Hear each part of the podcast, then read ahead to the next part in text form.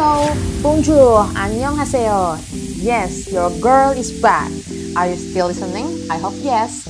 Gue Azara Maulina and welcome back to my podcast, What's in My Head. Hari ini kita akan menumpahkan isi kepala gue mengenai toleransi. Hah? Toleransi? Itu mah gampang kali, Zah. Hmm, yakin. Let's get to the pan to find out.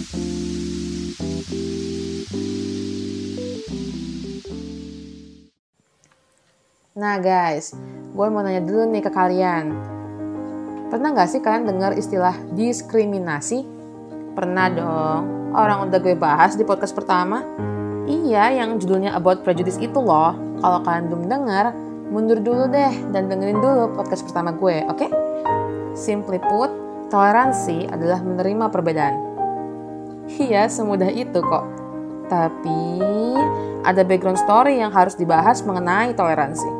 Well, let's put a case here. Seorang pemilik restoran adalah orang yang sangat terbuka dan menerima perbedaan. Pokoknya baik banget deh orang. Tapi, customernya adalah orang-orang yang rasis terhadap si suku A. Anggaplah customer ini adalah suku B. Kemudian pemilik restoran itu dia menerima calon karyawan dari restoran besar yang kinerjanya itu bagus, tapi dia itu orang suku asli A. Nah, kalau gitu, gimana sih posisi pemilik restoran, pelanggan, dan calon karyawan itu? Another case adalah sebuah perusahaan fashion dengan pegawai yang semuanya cewek, kemudian menerima pegawai baru seorang cowok. Cowok ini tuh punya degree dalam bidang fashion, udah ikut kelas-kelas fashion tersertifikasi, pokoknya udah bagus banget deh kurikulum fitanya. But it's a he, nevertheless. Dia tetap seorang cowok jadi gimana posisi para pegawai perusahaan dengan pegawai baru tersebut? Masih belum percaya hal ini masih terjadi di society. Corinne Moss Rakusin, seorang social scientist dari Yale University, meneliti fakultas-fakultas sains dengan memberi mereka file pengajuan atau file pendaftaran menjadi lab manager dalam dua nama fiksional, John sebagai representasi cowok dan Jennifer sebagai representasi cewek. Penelitiannya ini menunjukkan bahwa fakultas-fakultas sains di negara tersebut secara sistematis mendiskriminasi mahasiswi. Hah? Masa sih, Zah? Iya, ini buktinya kok guys. Para pegawai fakultas secara sistematis memberi penilaian bahwa Jennifer itu less kompeten, tidak mau mempekerjakan dia, menawarkan gaji yang lebih sedikit, dan tidak mau melatih dia di lab.